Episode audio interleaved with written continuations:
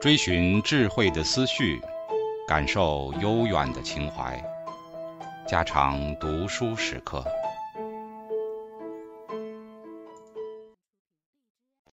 警告：慎入，非专业朗读，听后可能出现且不仅限于挺尸等严重不适，另切勿洗耳，以免污染水源。引发小猫、小狗中毒等严重生化事件。第八章亲属关系。我们遇到的所有人，无不对有关性和亲属的事情表现出一种无法摆脱的兴趣。埃德蒙德·林奇，一九六六年。想象这样一个世界：每个人都同等的爱着其他所有人，不会对谁有任何偏爱。你不仅把食物留给自己的孩子，也同样赠予过路的陌生人。你的父母出资让邻居去上大学，就好像他们对待你的方式一样。而且，当两个人同时落水，但你只能挽救其中的一个人时，你挽救一个陌生人和你的兄弟姐妹的可能性完全相同。这样的世界是难以想象的。内涵适应性的进化理论能够解释其中的奥秘。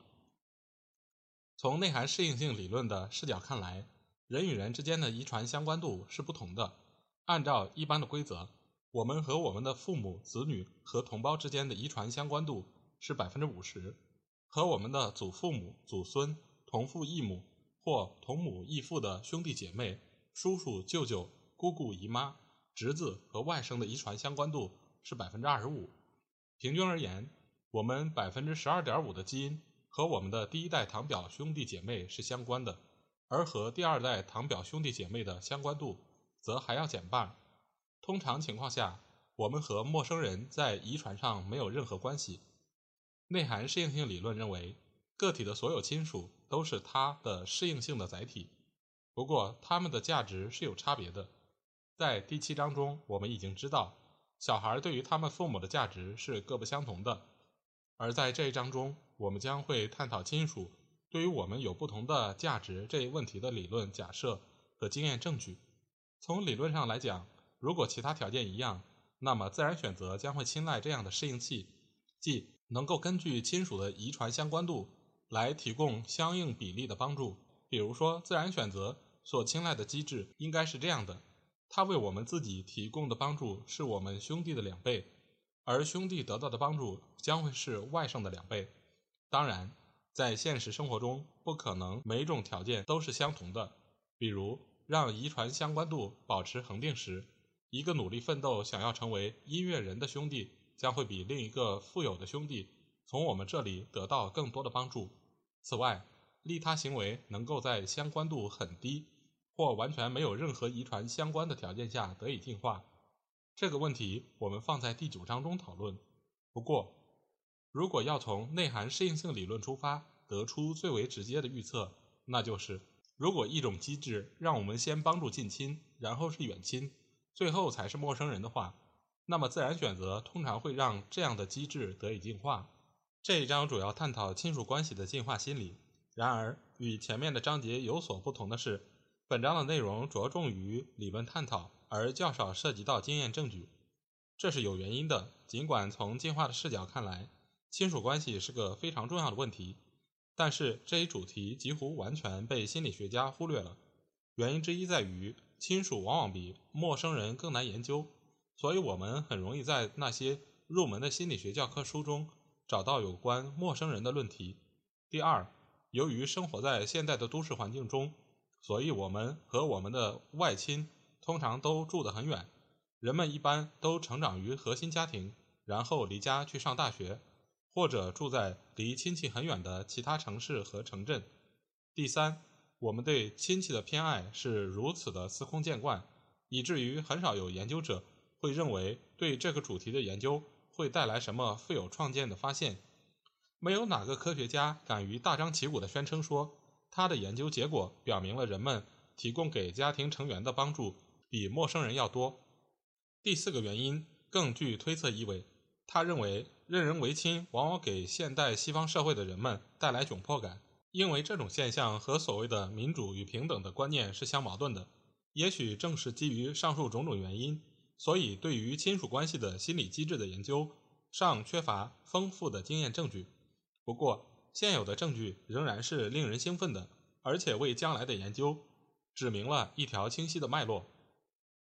内涵适应性理论及其应用。这一节我们先介绍汉密尔顿规则，也就是内涵适应性的理论公式。从这个视角出发，我们将会明白，父母对自己子女表现出来的偏爱，可以被看作是对内涵自己基因拷贝的载体表现出偏爱的一种特例。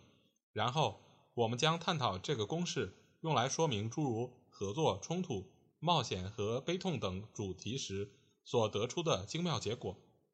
汉密尔顿规则。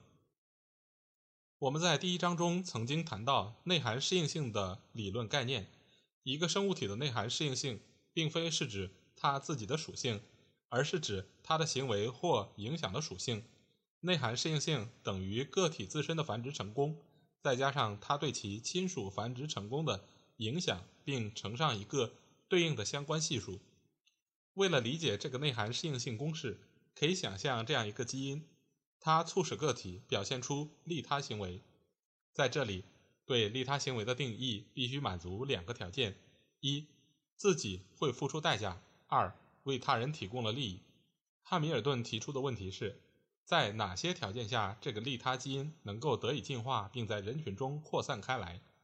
绝大多数情况下，我们都会认为利他行为不可能得到进化，这是因为让自己付出代价的行为将会阻碍自身的繁殖，有可能还增加了竞争者的繁殖能力。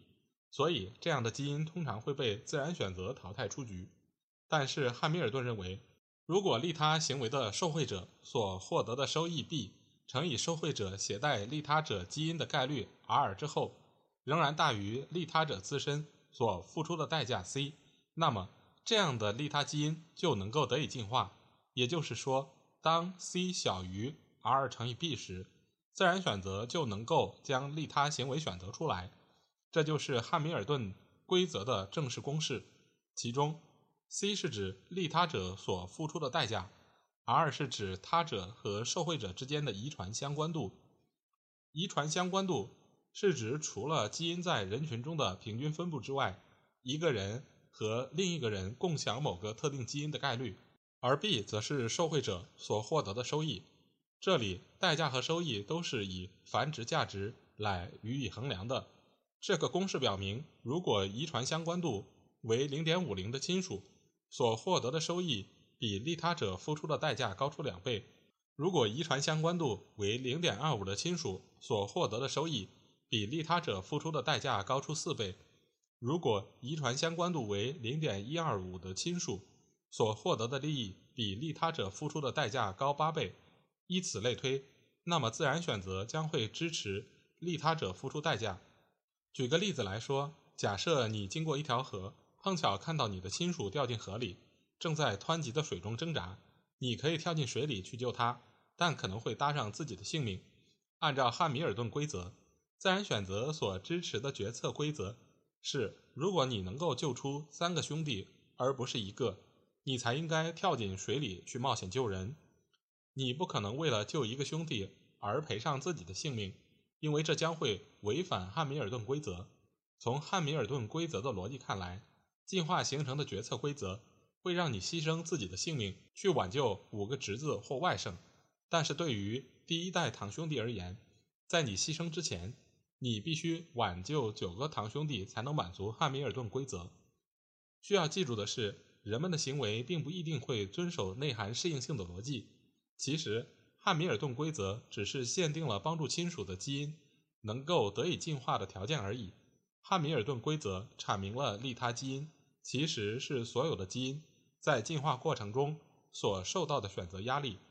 如果一种特质基因通过突变进入群体当中，而它又违反了汉密尔顿规则的话，那自然选择会将它无情地淘汰掉。只有当特质的基因编码满足汉密尔顿规则时，这些基因才能扩散到整个群体中去，进化成物种所特有的本领中的一部分。研究者将它称之为可进化性限制，因为只有那些满足汉密尔顿规则的基因才能得以进化。在整个二十世纪，汉密尔顿的内涵适应性理论是对达尔文自然选择理论的最重要的修正。在内涵适应性理论出现之前，利他行为一直让进化科学家们困惑不已，因为它削弱了利他者本人的适应性。地面松鼠为什么看到捕食者之后会发出警报呢？因为报警声显然会让他自己更容易被捕食者盯上。而一个女性又为什么愿意将自己的肾脏捐献给她的兄弟？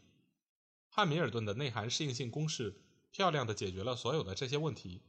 并且向我们展示了利他行为会给利他者自身的繁殖带来妨碍是如何能够轻易的得以进化的。